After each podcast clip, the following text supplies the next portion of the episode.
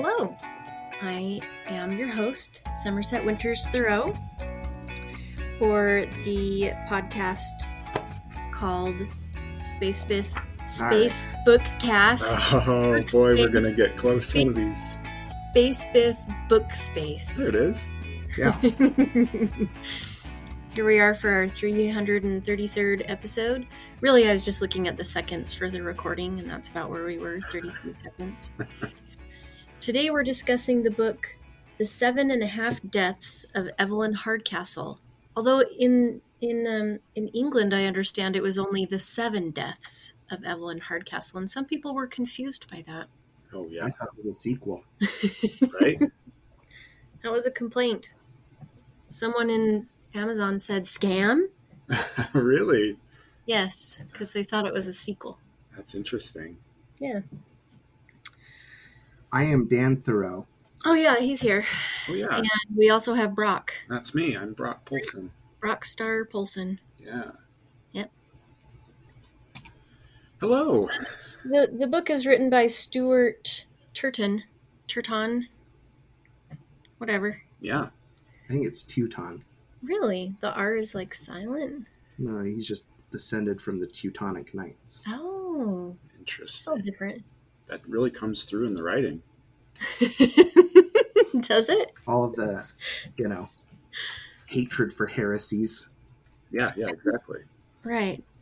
Um, I believe the first thing we do is rate the book with a thumb up or thumb down and a descriptor. Ooh. I wonder if. I wonder if some of our descriptors are going to uh, line up. I hope they don't. I mean, there's Yes, only so many words in the English language, right? It's going to happen one of these times. Yeah. Okay. is everyone ready? I'm ready. Okay, well, we can't do it at the same time because this isn't a visual thing. Right. But I am ready. I like doing it at the same time. Well, why don't you do it the first? You do it first, and we'll pretend that we did it. At All the right. same time. One, two, three. Thumbs up, Marpley. Marple. Oh, interesting. So you're giving it a marpley thumbs up, Yeah. okay? And Brock, what what is your rating? Uh, mine is a quantum thumbs up. Wow, very good. Ooh. Now mine is maybe a little similar. Excellent. Mine is a looping thumbs down, down, down, up, up, down, down, up. wow. I Was like that it. eight? Was that eight different ups and downs Yes, for each character? yes. Do it again. Oh, I like it. Down, down, down, up, up, down, down, up. Wow. Yeah. That's Wow. very good. Okay, cool. I like it. I do think perhaps the downs outweighed the ups, but maybe we'll get to that. Yeah. So that was eight different ratings. I don't know if that's allowed. Yeah. No, but it was only one day. Oh, that's true. You Technicality. have to pretend that I said the eight ratings at the exact same time, and it was one. Oh. So it was like, Down at the Yeah, it was Yeah. eight, eight Okay. different mouths. right. Makes sense. All right. Well, let's move on to some wrong spoilers. Brock, take it away. I would be delighted. Excellent. Uh, so all I had for wrong spoilers, I just I unearthed a trove of alternate titles, and boy, some of these are some of these are doozies. So some wrong spoilers, some alternate titles that were considered. Uh, the first one, Brain Jail. They thought maybe that one was a little on the nose. Yeah, that's a little too. Uh, Qu- Quantum Limbo was a considered title. Huh. very good. Uh, the Seven Bodies of Aidan Bishop. Uh, hell is simulated people. It is. Uh, he's me, he's me, and I'm me too. um, the day my brain was everywhere. Uh, that's based on there's a kid's book called "The Day My Butt Went Crazy." Oh wow. Yeah. So My uh, goodness, Brock, you read weird things. I, I mean, I have kids that are 10, eight and seven. So yeah. That sounds like the book that they like a book they would enjoy. Oh boy, you Sounds like a book- even imagine. Sounds like a book our six year old would enjoy too. There are times when my ten-year-old, my oldest, he will come, he will come to me with some Minecraft book or some crazy thing, and he'll just, he will be rolling on the floor, just laughing like crazy. It's, it's usually about butts. Uh, all right, two more, two more alternate titles. Okay. Uh, the hardest castle. Get it? it's hard castle. Uh, and the last alternate title that was that was considered uh, Die Hard Castle. Mm. I like that one. Yeah. Best Or- and- The German title, Die Hard Castle. That one's a crossover. That one's a twofer.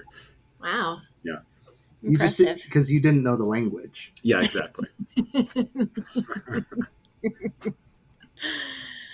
All right. Well, thank you. Thanks for Oh, my pleasure. Thank you for all the time and And- energy you put into enlightening. unearthing those with your research. Yeah. yes. That was Yeah. some great research. Oh boy. You know, directly contacting Stuart Turton. Um, I bet that was an awkward question. I mean, yeah, a lot of archive digging.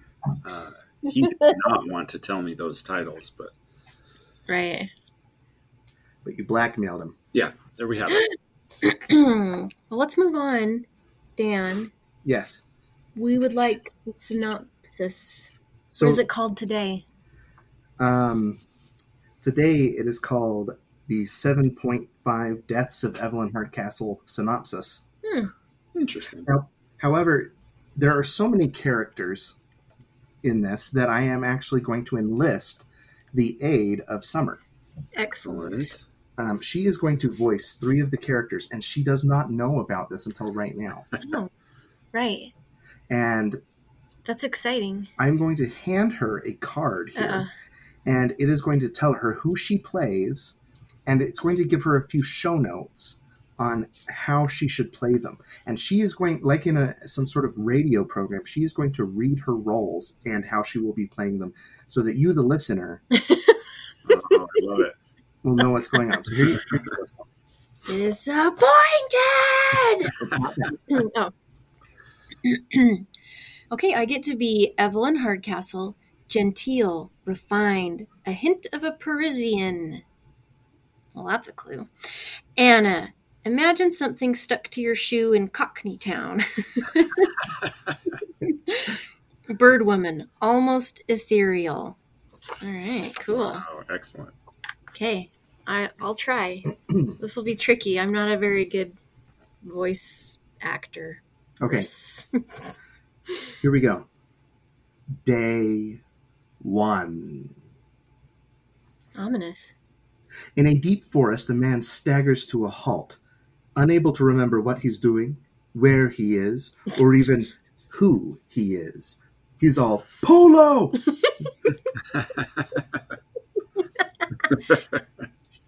Somewhere nearby, a woman screams and breaks through the brush. The man hesitates. He's all, Marco! a gunshot rings out. The man freezes in place and fills his breeches with an unnatural soil. oh goodness. Unna- unnatural. All right, It's some cosmic horror, Brock. on. Oh, okay. Comes through the trees for him, staying out of sight. Our unknown hero is paralyzed with fear, stinking of all earth. His tormentor leans forward and tickles his ear with his words Welcome to a Groundhog Day story. Pardon me. Don't turn round. Listen well. Your name is Sebastian Bell, but you've worn other names in your time. Head east to Blackheath Manor. There's a mystery there for ye to solve, and a good man to avoid, and a man with a beak who you'd best heed but not too closely. And when you do the former, do it with suspicion, and in the latter case, with circumspection. Find Anna. And remember, the chess pieces are key. Huh. The voice fades away. Our soiled hero stands there, quaking in a very unhero like manner. Eventually, he walks east, where he finds a big manor house that is described in no fewer than 94 passages as rather dilapidated. he bangs on the door, yelping for help. The door cracks to reveal a pack of servants. Dr. Bell, the door was unlocked. Dr. Bell, is that the name of our hero? He begins blubbering. Call the police, the Keystone Cops, anybody! a man in finery sweeps down the stairs of the front hall. He's all, I'm Daniel Coleridge, the first of five important characters whose names begin with D. Please, old chap, these grubbles, grubbers will smear your good name up and down the house. Come upstairs. Daniel leads Dr. Bell upstairs to his bedroom, which is dilapidated. He rings Dr. Dickey to have a look at him and takes his leave. Dr. Dickey's all, ho ho, just a bump, just a bruise. Trauma, my dear boy, from the war or some such. Our people always have a war in the past. Dr. Bell takes a bath to steady his nerves, and a man in a bird costume enters. He's all, hello, Aiden. Dr. Bell is all, please, sir, I'm nude as Venus. I can hear the period drama coming oh, in. Oh, yeah. I, I just use Stuart Curtin's words. The birdman ignores him. Listen well, Aiden. You have eight lives, so spend them carefully. You must solve the mystery of the murder of Evelyn Hardcastle. If you do, you will be permitted to exit Black Hop Manor. If not, your mind shall be wiped and you will start all over again. Dr. Bell is all, I, I don't understand. Birdman is all, you might be thinking this is a Groundhog Day scenario. Well, it isn't. More like an Edge of Tomorrow scenario, perhaps source code, if you've seen it. if you've seen source code. Dr. Bell is all, I haven't. Birdman is, is all, Jake Gyllenhaal? Director of Moon? Sound familiar? He draws a long sigh. Oh, you've lost so much this time. Your past 500 loops, you knew all of our film references. Aiden, I fear if you don't solve the murder this time, you'll forget yourself. Now go. 500. Properly motivated, Dr. Bell departs the bathtub and finds Evelyn Hardcastle playing chess with a very large man. Once their match is finished, he sits down across from her. He's all, So, uh, uh who murders you tonight?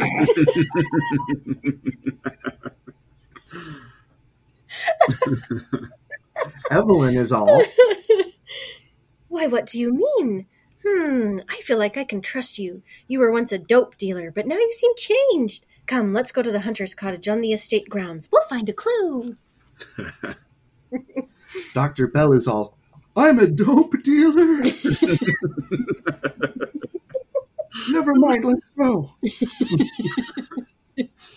In the huntsman's cottage, they find two bodies one of the butler, the other is a jerk who beat up the butler. Evelyn explains.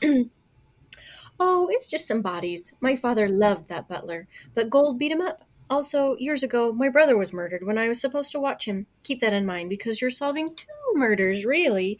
also, I don't think I told you told this to you in the book, but Dan can't remember everything. It was very convoluted. He tried keeping a chart, but oh, stuff and bother, what a chore.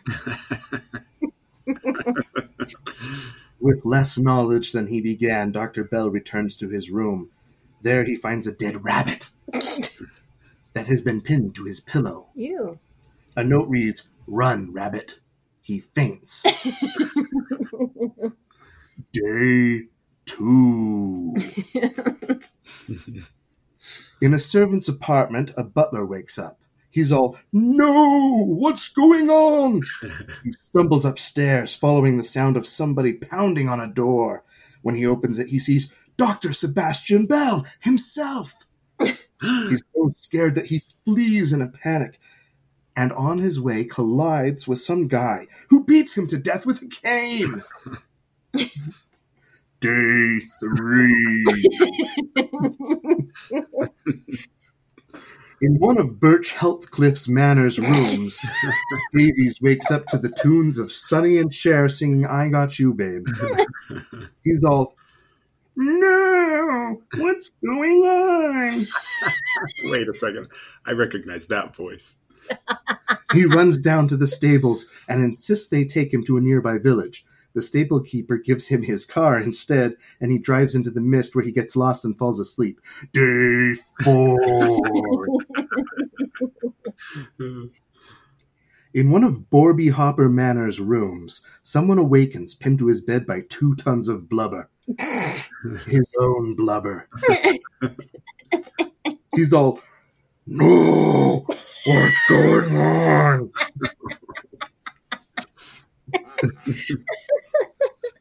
His valet, a reed thin little man with contempt in his eyes that burns with rage equal only to the dilapidation of Bort Health Manor's dilapidation, comes running. He's all, What is it, my lord? Do you need your pork sandwiches?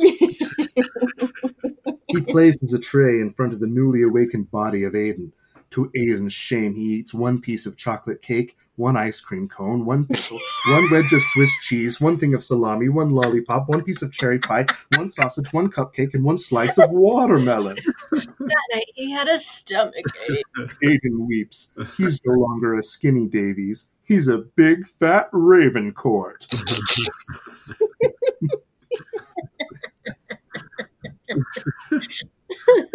Mm. The good news is that Ravencourt is as clever as he is fat.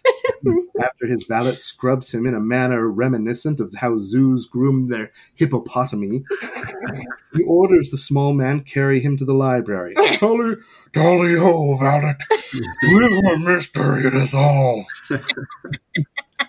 In the library, he settles into a chair. Now here's the deal, valet. Check under your seat cushion. Sure enough, the mere intention of planning to place blackmail information under the cushion on a future day means the valet produces a piece of paper. on it is written in big black letters, You are gay, I think.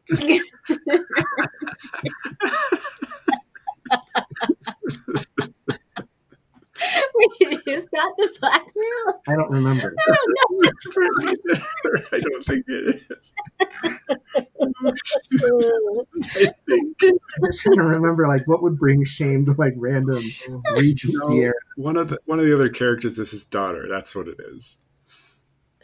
No, no, no. That's the other guy. the Okay, oh, We can't do this yet. Oh, The ballot flushes. we can't do this during the synopsis.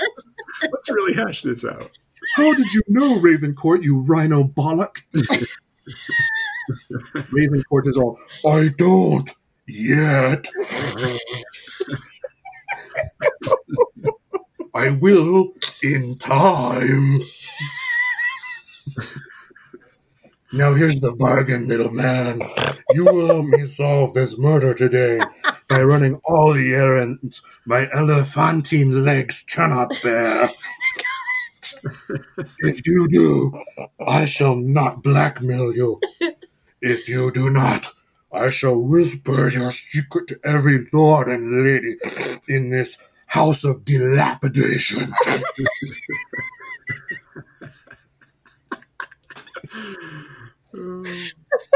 Now place a message to my future selves in that encyclopedia there. After that, ask around the house for anyone named Anna. Oh my goodness. Also ask them Summer is not going to survive this synopsis. if anyone intends to murder Ilfil and Hardcastle tonight, and encourage them not to. Now, tut, tut, little man. I wish this was visual. so everyone can see what I'm seeing. no. Uh, we'll try to get some discreet, uh, some Oh my camera shots. Okay. Daniel Coleridge walks smoothly into the library. He coolly light a, lights a cigarette and begins to exposit. He's all, I'm your future self, big man. Your final self. Now, let's come to an agreement. You do as I say, and all will be well. Time to go, but keep my offer in mind, even though I haven't told you what it is. Goodbye, big man. Later, Anna comes into the library. She's all, Oi there, yes. you fat man. Stop asking about me. I'm here to protect you, but not if you get me killed. Your name is Aiden Bishop. Do you know that yet or what? Ravencourt is all, Eden Bishop.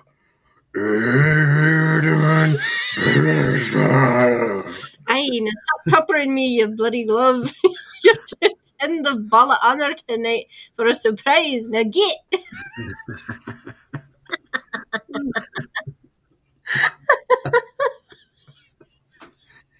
Ravencourt waddles to the bar of honor, where he's seated at the head of the table. Evelyn Hardcastle is there with her brother Michael. After Ravencourt eats a green leaf, he starts to feel much better.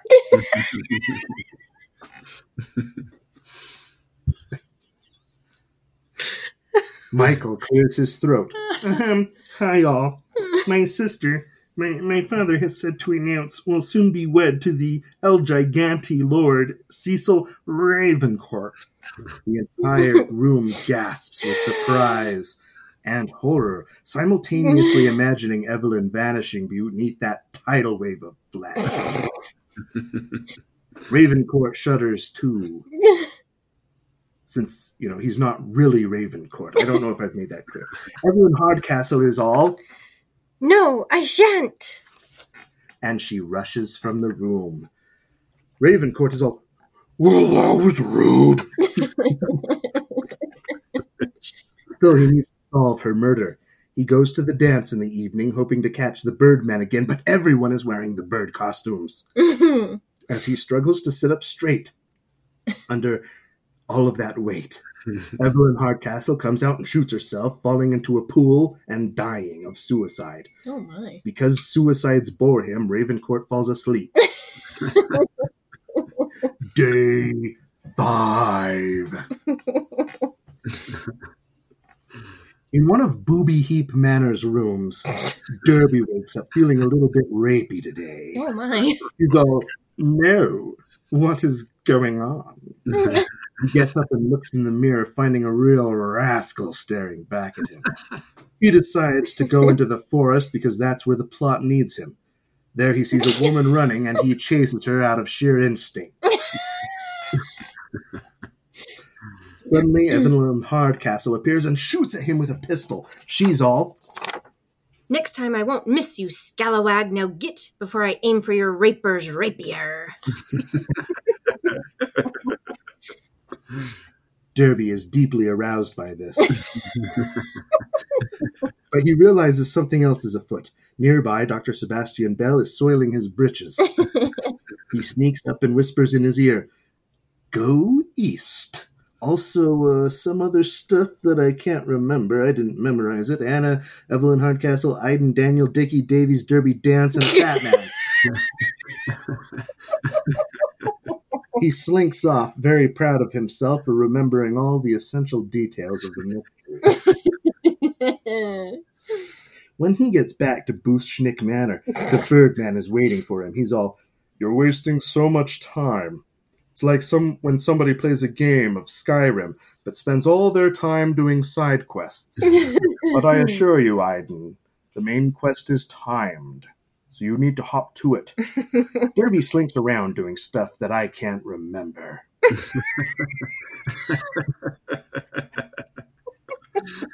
He's eventually summoned to Ted Stanwin's room. Ten, Ted Stanwin is a blackmailer, and he's all, Ah, Derby, you need to warn your mother to pay up, or I'll have my boys pay her a visit. Now I'm going to have this thug of mine beat you silly. Instead, Derby has Dr. Dickey sedate the thug, I can't remember how, and he raids Stanwin's blackmail stash. There he finds a letter from a woman named Felicity Maddox to Evelyn Hardcastle. It's a clue, but in Derby's stupid head, Aiden can't figure out what it means. He turns to go, but someone smashes him on the head. Day two. Psych! Turns out, when one of Aiden's hosts falls asleep, he wakes up in one of his past bodies if they're still alive. This time it's the badly beaten butler. Anna is there watching over him. She's all, Oi! You've looked better in raccoons as you have. All tatters and slop, as gets you right, being a trash hound and all. the butler is all, What is going on?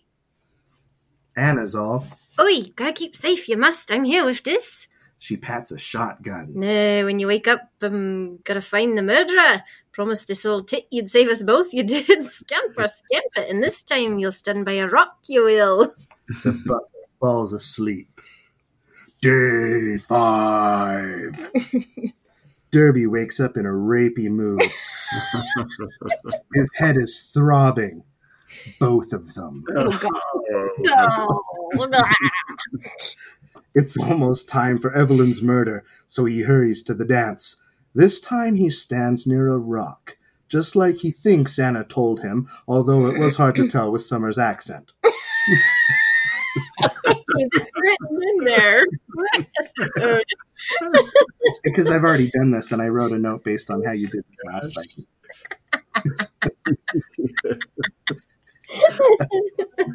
When Evelyn shoots herself, her brother runs toward Derby rather than toward her. Derby gets away by running away from the property, haunted by a single thought. I changed the timeline, like in Time Cop. then the footman appears and slits his throat. Ooh, who's that? Day six. An old man wakes up, feeling very arthritic. He's all, No, what's going on? Someone bangs on his door. It's Gold, the artist and the guy who beat up the butler. He's all, Aiden, listen to me. It's me, Aiden. No, listen, we can have sex later. Don't get out of the carriage. Then he runs away, hooting wildly. Aiden realizes that he is now Edward Dance, attorney for the Hardcastle family. Or is that a barrister? Hmm. I'm not sure. He goes to the cottage to speak to Daddy Hardcastle. He's all, I have pressing matter to discuss, Daddy Hardcastle. Somebody may want to murder your daughter. Daddy Hardcastle is all, er, that drama baby is more trouble than she's worth. She'll be married to Ravencourt tomorrow, or I'll strangle her, strangle her myself. There was a murder decades ago. My own boy. It was her fault. Dance is all, yeah, this is all I know. I've do, I've been doing this all week. Then you get to the good stuff. Like, did your wife do it? Like everyone talks about her, and she's not been in this book at all. Daddy Hardcastle is all, who knows, moping around somewhere probably. I have no idea who could want my daughter dead apart from everybody. he calls her the B word. Dance decides this is a good time to go hunting with the other fellows.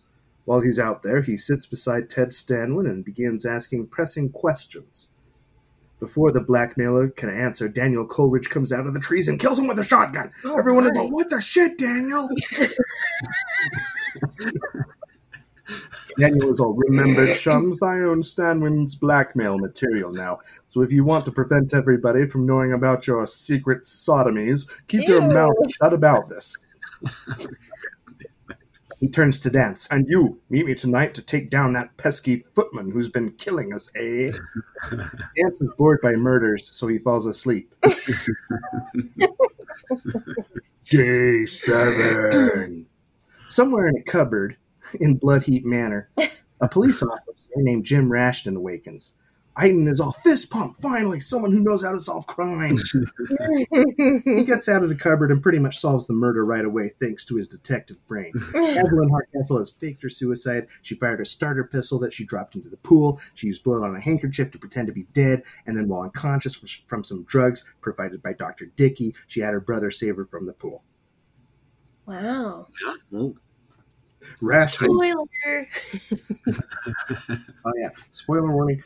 Rashton goes to meet with Michael Hardcastle. He is in the process of killing his unconscious sister. Ew. When confronted, he's all, I had to do I had to do it.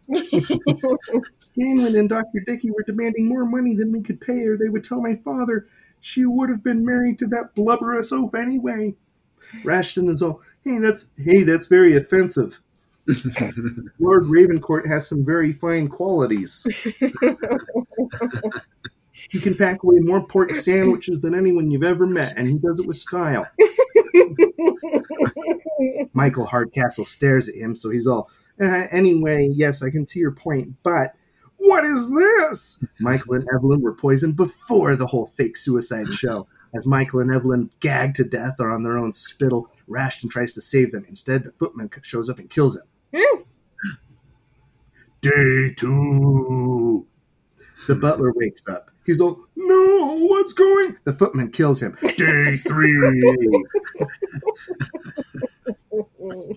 Evans wakes up in a carriage, having been rescued from the road where he fell asleep 300 pages ago. He heeds the advice from himself and doesn't get out of the carriage until it reaches Blood Highmore Manor's doorstep. then he leaps out and meets with the Birdman. Birdman is all, You solved it. Oh, yeah, there's so many man voices. Mm. You solved it. Well done. It was Michael Hardcastle all along. I should have seen it coming. True to my word, you will be released from this hellhole. Davies is all, No, wait, I'm here to save Anna too. Birdman is all time to tell you everything. This is the Matrix, Aiden. a punishment matrix. Anna is like a terrorist or something, and you came here to torment her because she killed your someone you loved or something. Davies is all Not like the Matrix, really. It's more like the platform. no? Uh, Galder Guztilo or Uritaria's masterpiece. You didn't see that one? Big ele- elevator, metaphor of class stratification. Birdman is all, I'm glad you're remembering yourself, Aiden, but you've solved the murderer. That means you can leave the Matrix. Davies is all, I haven't answered it yet. There was another mur- murder before the murder. Let me solve it. Let me have Anna solve it. Then you can let her go. He goes to the lake that night to meet Anna and have her solve the murder, but Daniel Coleridge is there. David counts in his head. Let's see. Sebastian Bell, Butler, Fat Guy, Old Guy, Rapey Guy, me, Artist. Hey, wait, you aren't me! Daniel Coleridge laughs. Of course not, foolish boy. There are only eight of you, and my footman has disposed of most. I will claim the answer and escape this matrix while you and Anna toil for eternity trying to solve an unsolvable riddle. At that moment, another Birdman steps out of the forest. Except this one is a bird woman. She's all, This isn't how it's supposed to be. You've broken the rules, Birdman, the rules of the Matrix prison. Birdman is all, stop, bird woman. I've solved the murder. Bird woman is all. Prove it, Birdman. Prove that these convicts can leave. Davies and everyone else is oh, what the shit? They start shooting at each other. Davies is killed, and I think Daniel too, or something. Day eight. Somewhere in Bum Helper Manor, the artist named Gold wakes up entangled with one of the serving women. They've done some opium and the naughty naughty with each other. Gold realizes something. In his previous incarnations, he was driven insane by Daniel Coleridge's torture. But now he isn't because he solved the mystery and caused a shootout thanks to the bird people. It all makes sense, and he can still solve everything. He gets Anna. She's all Oi, you solved it, eh? in the back of his head. Gold debates whether he should save her. Aiden's voice is all, She's a different woman, just like you're a different man. Save her, Aiden. Save her. anyway, they go to the lake. While their doubles are in a shootout, they get ambushed by Evelyn. She's all, So, you solved it, you interlopers. She's about to shoot them when Gold raises his arms. He's all, Stop! I need to explain the whole thing. so she does. He does. So he does, except he has Anna explain it. She's all, Oi. Ev- Oi, Evelyn, one, Evelyn. Was you, you tawdry crass? You had your friend Felicity Maddox. Mumma, she's you, except she won't. Yeah, where's yeah? And you killed your dad and your ma and your little brother too, and put the rat pellet in your girls' and brothers' drinks to kill them off, so you could give them all the slip. Easy like farting in the wind, except you made a one mistake. You forgot the time travelers. Gold is all, we're not technically time travelers. And then Evelyn is all, Aha! So you've uncovered my secret love of murder, but now you will die.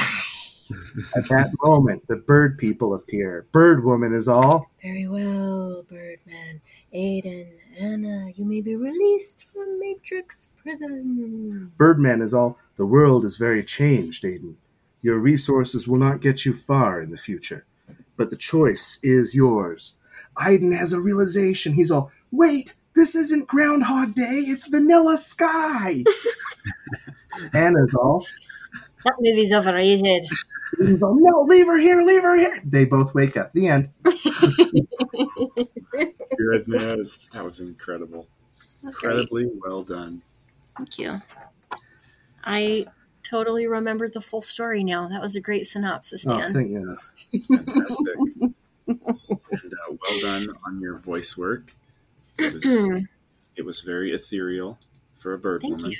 Yeah, I tried. Okay, well, we're going to move on to some bad takes and then we'll go to the discussion. So, I really couldn't find too many bad takes. It's it's kind of a, it's kind of a tricky book to review. But I just looked on um, a couple of review sites, and this first one is a five out of five stars. It says a page turner with strong thematic resonance a book that stays with you and makes you want to ultimately be a better person. I was almost surprised by the strong forgiveness theme that sneaks up on you.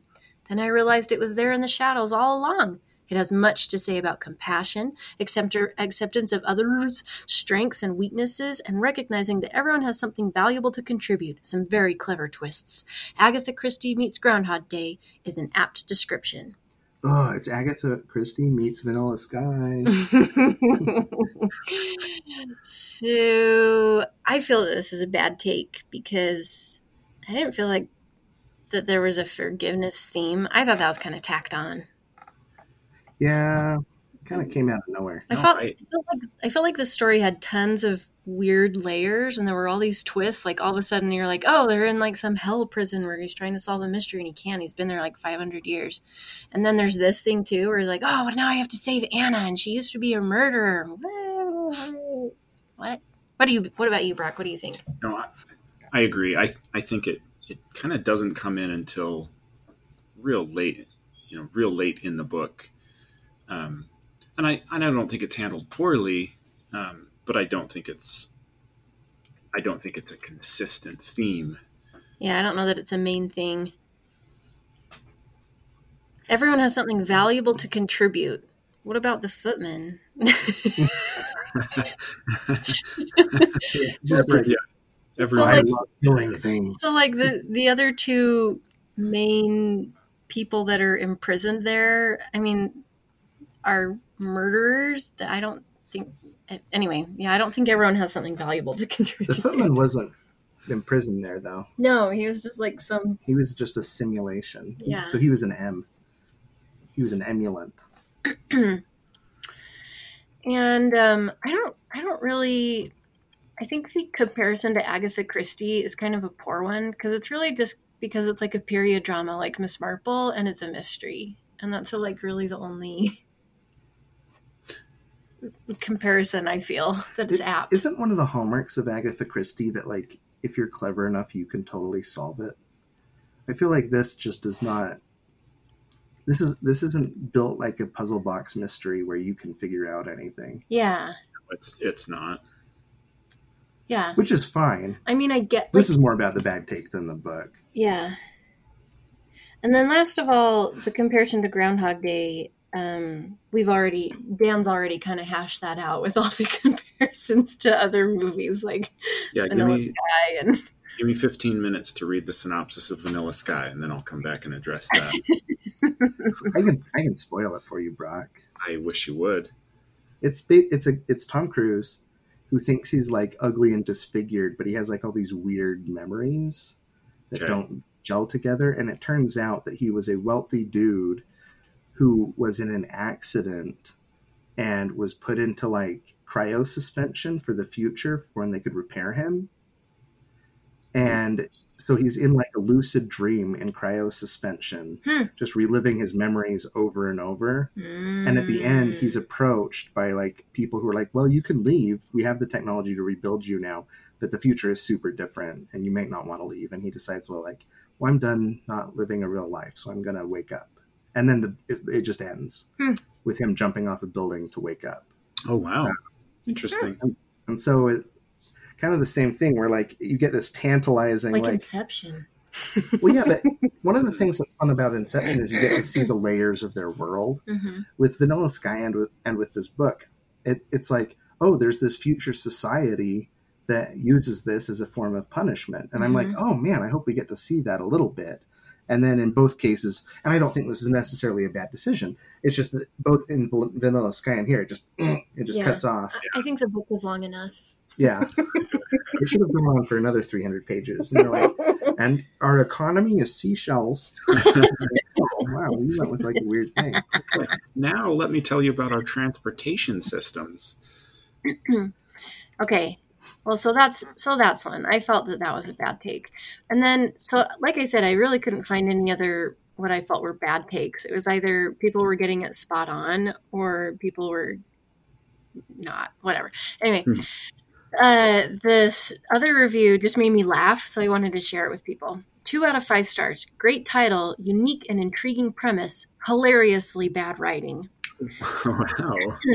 This story is so unique, but the author's continuous use of terrible metaphors kept me in stitches. I actually created a Word doc and started to write them down. I sent the list to several of my writer friends, one of whom teaches a creative writing class at a well known university, and we all voted on our favorites. Here are the winners. A warm bucket of shame pours itself over my body. Oh, let's play a game with this. Let's read them and say if it's good writing or bad writing. okay. Okay, so that's that one. A warm bucket of shame pours itself over my body. I'm going to vote good writing. Are you? These all made me laugh.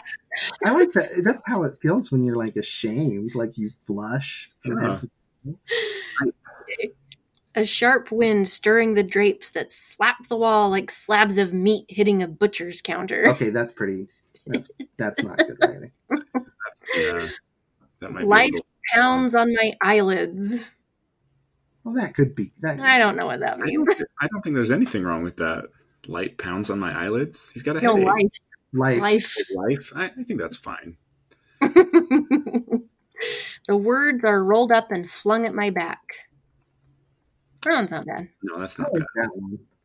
Rage snatches me up by the strings, flinging me at him. I think that's good. I don't like that. That one. one's weird. Anger takes its arms from around my chest. Nah. That's weird. But, uh, And finally, it's like I've been asked to dig a hole with a shovel made of sparrows. Oh yeah, I remember that line, and being like, ah, I don't know if that one is what you thought. I'm not sure if that works. If if a line makes me pause and be like, WTF, that Right. line didn't work. Sparrows. All right. Well, that's all I have. Brock, what would you like to discuss about this book? Oh boy. Um, Is there anything left to discuss? some good stuff. Uh, I one thing that that I thought was an, an interesting concept introduced, um, and you had mentioned, you know, this uh, this matrix jail as a form of punishment, but I um, I think it intrigues me as a a form of rehabilitation, um, and being able to see,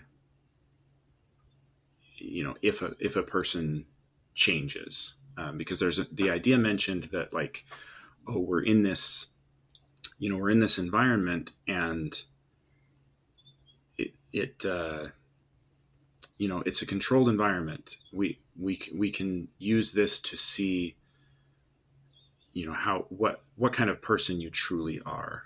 Um, and I wanted to kind of get your your take or your thoughts on that. Is a controlled environment like that is it a more honest reflection of of your character? You know you have essentially a consequence free environment because they know it'll just loop back. And so you know does a person who goes into that environment and just you know rapes and murders their way through it is that a true reflection of their character i wonder do you like just I don't know if this is what you're going for, Brock, or riffing on it a little bit, but I'm always interested in people who argue that doing something in play is the same as doing it in real life. Um, so there, there's a board game called Train. Have you heard of Train? No, I don't think so. And what Train does is Oh no! You're yes. loading cubes onto train cars. I have heard of this. I, and I then, like this in the game's second act, the the game's designer Brenda Romero goes, "These are Jews headed to the Holocaust," right, right. and and it's supposed to elicit like, what do you do now that you know you're complicit? Do you stop playing? You start trying to like delay the train and all this stuff? But where where it falls apart for me is that it's play, and it is absolute and and no matter what certain overwrought critics have written about train putting cubes onto a toy train is not the same as putting human beings into cattle cars and it isn't even close um, kill, killing a civilian in a video game might have some sort of in-bait it, there's no value to that action right. and and certain people have tried to argue that video games are are training kids to be mass murderers or something. I, and I've never found those arguments to hold any water. Um, so I wonder, you know, especially in the simulation, the first thing that happens is Birdman shows up and he's like, "Okay, this is a simulation, and you're stuck in a loop." I mean, sometimes if you're feeling tired, you might be like, "Well, okay, today I'm going to eat all of Lord Ravencourt's pork sandwiches," and like he's going to be really upset and I'm just going to keep stealing his food. Um, so, and I and I do think I do think you make a good point. Like, so um, I uh, I'm a big fan of skateboarding video games. Okay, and in Skate Three, uh, you can get off your board and you can run around. And my kids like to, I mean, they essentially play that game like it's Grand Theft Auto Light. they, Yeah. they, they use it as a pedestrian harassment simulator. But I but I do not find myself worrying that they are, you know, that they are harboring uh, desires to to shove people downstairs because because they you know they see play versus real. Um, I almost wonder though in in a case where there is such a perfect simulation, you know, there like initially he doesn't remember who he is, but there is no suspicion that it's not the real world. Um, I do I do wonder what that would um, and I guess I had kind of have two thoughts about it. You know, what what would that show about a person uh, and the way they behave within that scenario, and if it's being used as a uh, you know as incarceration, is it? I mean, is it a perfect incarceration scenario? They get to keep living out their terrible impulses without harming actual people or is it the worst possible inc- incarceration where we're saying here's a playground go nuts I don't know that. Well, so the uh, I think the bird woman, because I can't remember her name. I- That's not really who she was, right but she. I mean, she implied that that it wasn't really a rehabilitation type of thing. So I don't. So I mean, the punishment was for all. I mean, even even Aiden Bishop wanted to go there so that he could torture Anna yeah in the first true. place. And so, I mean, they were all bad people. Like, like his reasons for, I mean, the Birdman's reasons for like giving him a leg up. I was just kind of like, but he's a bad person for wanting that type of revenge. hmm Do you know what I mean? Yeah, they do mention rehabilitation as the function of most simulations, though. Um, Do they? they do. Oh. They they mention that this is like the toughest simulation, and they don't expect any of them to rehabilitate. Oh, okay. Yeah, I think I, what gets me a little bit is so so so are are the characters in Blackheath are they to what degree are they simulations? And here's why I'm asking this because it is clear that they have very emergent behavior. Because when he changes something, the characters don't like they don't have to adjust their script. They just react organically right. like when he confronts Evelyn Hardcastle, she does something that in real life she never did, that was never recorded, that is still totally true to her character. Mhm. In fact, because nobody suspected that she could have been the actual murderer um, and had a double that she also killed, that she killed her whole family and a double to get away with this stuff. hmm That so that how was that recorded? How was that written into the code of this simulation? Right. Yeah. So, to me, these are not simulants. They're they're M's. They're emulants. These are people that have been put into the simulation, like scanned or something. hmm Which to me, I a lot of the time I was like, okay, well, if you can create a copy of a person and make them suffer deeply, and then wipe out that copy, and do that for eternity, you have still created untold conscious suffering yeah. and it's not a video game character that doesn't have any consciousness. Hmm. They seem, for all intents and purposes, to be actually conscious Yeah. You have beyond like the parameters that somebody could simulate. like you have conjured a soul so that you can torment it. Right? Well, th- these are conscious I- people. I wow, that's pretty that's pretty intense. Um This a serious stuff. going on there. That's really serious. I I didn't I didn't um take it that way. I felt that if they were in this futuristic thing and they had this mystery in the past that they like actually time traveled or something and then, you know, like put it in a loop. So like they were there and they know how to insert consciousness into the people in the past. You know, like in um I can't think of it. Anyway, that's what I was thinking because it's supposed to be some futuristic punishment, but but it does have those terrible implications if what you're saying is what happened. Well, I feel like either way, it's kind of a distinction without a difference, right? Like if they go back in time and put these people into a loop, and they're real people that they're like forcing to suffer in terrible ways. I don't know. It just seems like this this system has this hum, relatively humane goal where it wants to rehabilitate its criminals. But holy hell, it is doing it in a really weird and terrifying way It's true. not only for the people who are the inmates, but for all of the all of the prison staff, so to speak, are trapped in an unending like torture show. Yeah. No, that's it's That's deep. it's wild. it is. It's Harsh. That's rough, buddy.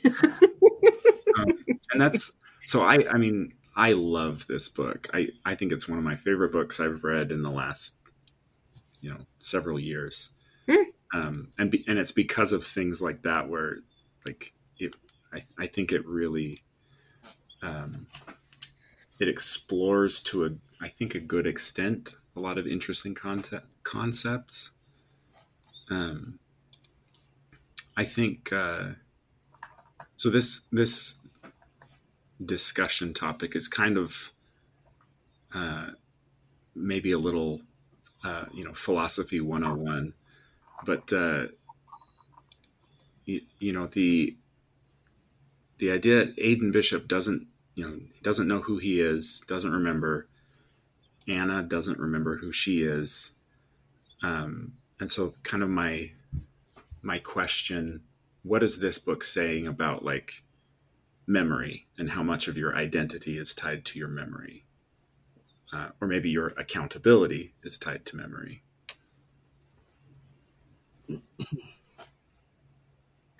Yeah. is saying things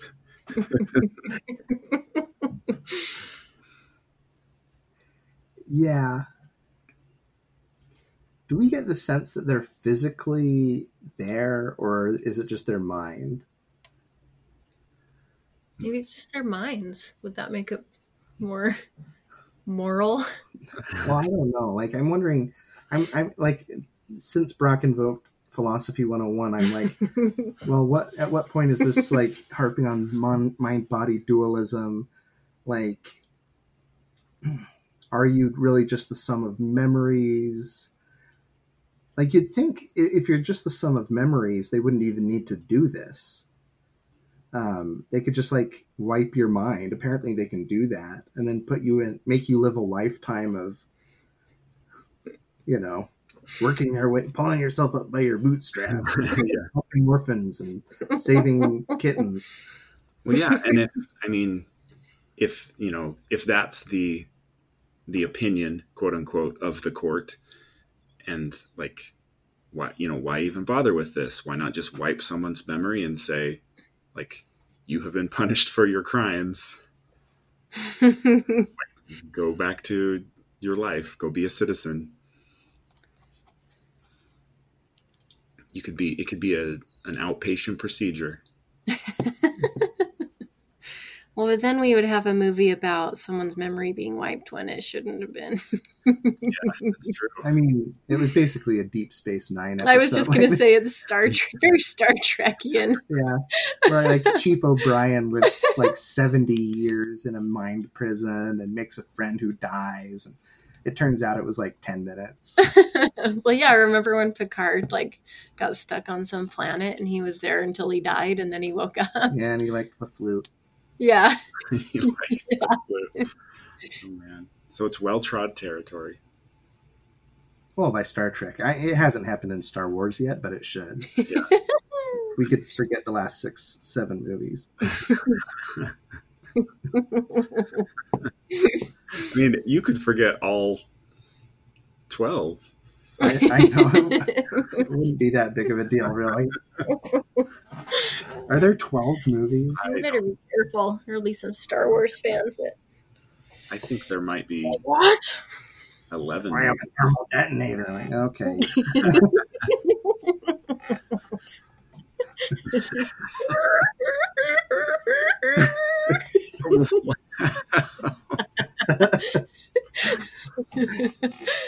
I don't know the name of the creature, but it's in like the very first movie. It's a Tusken Raider. Oh, and that's my brain has less storage capacity for knowing that. Tusken Raider. Great pull, great impression. That's just how Summer sounds when she laughs. Yeah, yeah. right. You can hear me laugh like that every in every episode. Yeah. Sorry, Brock, we're, we're being distracted from your We very are. Thoughtful this quest. is They are very thoughtful. This is That's why we paused for quite some moment because we were all like, "Oh, yeah. Huh. Well, uh, So, Brock, coming together, you like this book because it makes you think of these philosophical conundrums. yeah, I think so, um, and I think it it does it um, in a in a very entertaining way. Like Mhm. I think uh, um, I I almost wish I hadn't, but I I read I think just like the first sentence on the back of the book, um, Mm. and from that I was you know I was excited, and then um, didn't you know didn't really know how it was going to be pulled off, and then uh, the point when Aiden wakes up as the butler and goes to answer the door and sees himself, I was just I was just drawn right in. I was like, oh, I see how this is going to go, and it's going to be really cool. Um, I did not read the back of the book. I Good. just started reading, good for you. and um, those first few chapters with just Sebastian Bell, I was like, I'm never going to be able to finish this. I hate this character. and when he when he finally did have that first switch, I was like, oh, okay, this is kind of cool. I hope he never goes back to this person. Um, so anyway, anyone who hasn't read it and was thinking that they might want to, you got to get through those first eight chapters. push through that. Uh, Yeah, that's a little bit of a slog. I do think that Sebastian Bell's chapters kind of make um, they they sort of make this you know that philosophy argument a little bit because you know he he wakes up in this body he has no memory he doesn't know who he is doesn't know what's happening but he know, he knows that this body is a coward you know and, and he's ashamed of like being too afraid to do things and um and i think i think that is an interesting an interesting tell that you know someone else is embodying uh, or inhabiting this body because the someone else you know wishes they were braver want you know want mm-hmm. Mm-hmm. Uh, well yeah and when you're first reading it you just think it's like his weird amnesia you know he woke up in the forest and yeah. he doesn't know what's going on and you think it's just this the reader i mean i just thought it was just kind of a slightly annoying um memory lost type of trope but mm-hmm. then it ends up being something cooler so yeah so dan you do have a background in philosophy, but I I don't think that you liked this book. Were you not thinking along those lines, or why did you why do you why did you not like it as much? No, I, I liked it pretty broadly. Um, I it, the reason I gave it the rating I did is because my enjoyment was tied pretty much directly to which character he was in. Um, so wait, down, down for down. Sebastian, down for Raven. Oh, Butler. Up for Ravencourt. Yeah. so okay. So down. Uh, let's see if I got oh. the seat down. Down. yeah. Did you get it right? So Sebastian, I didn't care for. The Butler was a cool twist, but I didn't. He's always a downer when you get yeah, to him. downer. um, I was down for. I think Ravencourt is next. Did you not like him? No, it's not. It's Davies. Oh, that's right. The the Dally. But, but Davies is hard because Davies was down the first time because he tries so hard to escape, but he was a huge up when he wakes up and comes back. Yeah. So it depends which timeline mm-hmm. for Davies. Yeah. Then was Ravencourt. I really liked Ravencourt. I liked the see. I liked the idea. See, this is where like the body mind dualism gets tricky because if this is the mind and the body being inseparable, so body mind dualism is often like the justification for there being a spirit right? Mm-hmm. The, the, spirit is your mind, and then there's there's your body. Body mind dualism, pretty much philosophically and scientifically, is like nonsense. Like your your mind is your body too, and yeah. so I really liked this idea that yes, he is Aiden, but the bodies have a lot of control over him. Like how smart he is is directly contingent on the physical mm-hmm. brain like the processing power and discipline of the brain he is inhabiting. Mm-hmm. like when he tries to think through the mystery when he's rapey boy derby right. he cannot figure anything out. And i really liked derby just because he was so gross and Aiden was like, "Stop raping everything." It was like, it was like you're having um. So who's after? So Ravencourt, Derby. Um, who's next? The police officer's in there, so or the oh the lawyer. Oh, okay. So the, so the lawyer is the next one, and I didn't care for the lawyer because he was boring. yeah. Um, police officer. The police officer, I, I said down, but really he was kind of he was kind of up. And then the last one is gold. I liked that he just came out of it. Yeah, the artist. Yeah. I like. I was going, man. I hope he doesn't come out and he's just some loony because I don't want to read the chapters, just chapters of him like scrawling notes and going and being like, stream of the clock tower, stream of consciousness. yeah. yeah. My mother is a fish, and you just like insane ramblings. But so I liked it when it switched. So so it was up and down, but I did like it overall. Um, but no, when I was I, when I was reading it, I was not having many philosophical um, hmm. thoughts mm-hmm. about it. It was kind of near the end. So here's so here's a very soft complaint that I have with it, and this is very soft. So I tend to not like end of movie or end of book twists, mm-hmm. and and that's not a and again that's not a strong statement. I think that there are some I think there's some great twists out there. Um, it's just it's harder to impress me with a twist. Mm-hmm. I really like it when you are presented with a twist early enough in a story that rather than being about the twist, it's about the fallout from the twist. Yeah. So, for instance, like the reason I brought up the movie Moon, well, I actually brought up Source Code, but same director as Moon, is, is because it puts its twist in like the first like 15 minutes. Mm-hmm. And then the whole movie is just dealing with it. Mm-hmm. And there's no twist after that, really. You still learn things. There's still information you didn't have before, but the huge twist comes right up front. Mm-hmm. And the whole movie is like, what do you, how do you handle this twist? What would you do with it? How would you process this? What would your emotions be like? Mm-hmm. And I love it when stories do that. And so this story where like real it's between the seventh and eighth act basically that it tells you that this is a, a prison, um, like a literal Mm-hmm. incarceration event. Um, I, I I just think it would be so cool to have allowed the character to experience more of that. But that transforms so much of it that the, that's why I say it's a soft complaint. Is that's when I really started thinking about it more in philosophical terms and about the justice of it. And I like think I like reading and thinking about those those sort of things. So I wish that had been more of the book instead of the focus of the book being a mystery that I kind of didn't care about that much. Hmm. Hmm. Got it. Interesting. Um, I'm curious from uh, purely a writing standpoint, um, how effective do you think the uh, the structure is of showing you know showing the same events from different perspectives? How effectively do you think uh, Stuart Turton accomplished that? it, it did remind me of Inception, actually. So one of the cool things about Inception is, you know, it has a lot of fridge moments to its logic, where later you're like, well, well, so you can just die to get out of the. Sometimes dying takes you deeper into the into your memory matrix, but sometimes it takes you out. Right. Which is it? Uh, like it has moments of fridge logic, but I love that Inception.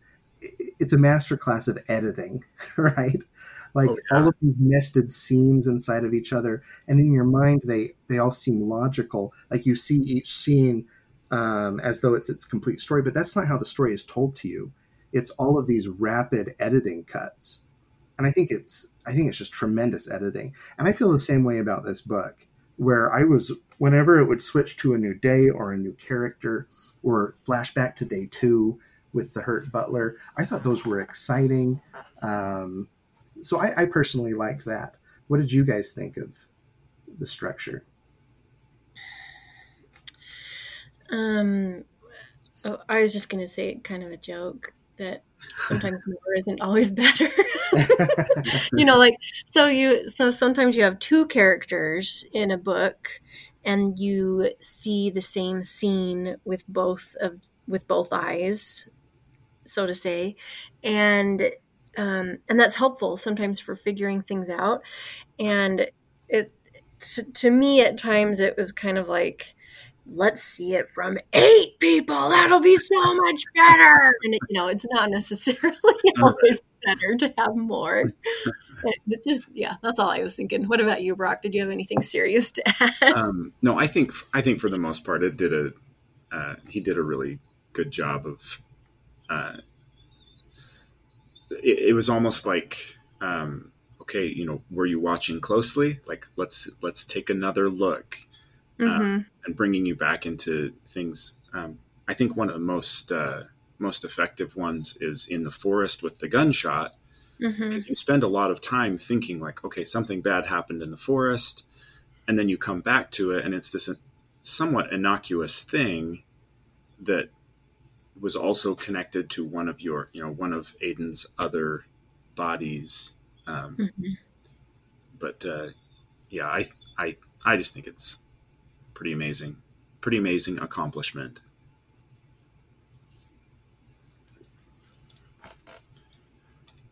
Yeah. Are you jealous of Stuart Turton, Brock? oh heavens yes Aren't we all? He got his book published. right We've been jealous of some books that we didn't like because, wow, how did they get published? yeah. right Aren't we all jealous? Yeah, no, but I but I think it's it's extraordinary, and I'm sure it I'm sure it was a labor to you know to arrange all these pieces in the right order. He must have had a huge whiteboard. Yes. Yeah, I picture a cork board, like a crazy with conspiracy theory strings and going around. Yeah, Yeah, totally. s- string. Colored like strings, Bill Gates, different colored pins. America, vaccines. it's like, all right, right. Background, huh? owns China. every doctor in the world, and Bill Gates, and China, and all of the EU, and every country, They're all in on every, every doctor, every one of them. Every The conspiracy is trillions. oh yeah. will be huge. They want to track me, and then you like start clicking on your smartphone. Start- Reminder to self. Don't let them put a tracker in you. Don't let them put a device that can track you on your person. That's good. I should tweet that. Yes, I want to attach my location to the tweet. Duh. Of course. There's basement. oh dear. Oh my gosh. All right. Man. Well, that's uh, that's all the discussion I had. That was fun. I like that discussion. Uh, thank you all. All right. We have a new the new the next book we're gonna read is Dan's Choice. Ooh, That's not the name of the book. Sounds like it could It's be. called Dan's Choice, and it's a romance novel in which a young Dan Thurot has his choice of female suitors, Wow. and it's uh, it, it's it, it's it's nonfiction. We're not reading that. the book is called Too Like the Lightning by Ada Palmer. like the lightning. So we'll read that next. I believe Dan has already started, as he is wont to do. I'm like six pages in, so Oh. it's really not that much of a read. Oh, I just saw it already at our. Yeah, it was On the bedside table. On, the table. All right, there we Uh, go. I do. I do need to say um, Oh, that uh, if you're going to read "Too Like the Lightning," um, and you should. Uh, you should also buy Dan's book, "Never Is Earth." Ooh, I have right. a short story published in a uh, collection, and you can find that at aanpress.com. Thank you for that recommendation, Brock. That I would never have given. Never so that Earth. Yeah, no, I I know that you are uh, you are morally opposed to self promotion. So I'm that happy. is, that is true. well, thank you so much. It's a good story too. I've I've read that one and it's quite good. It is a good story. All right. Well, It, it's all right. oh my gosh. in that collection. All right. Good night.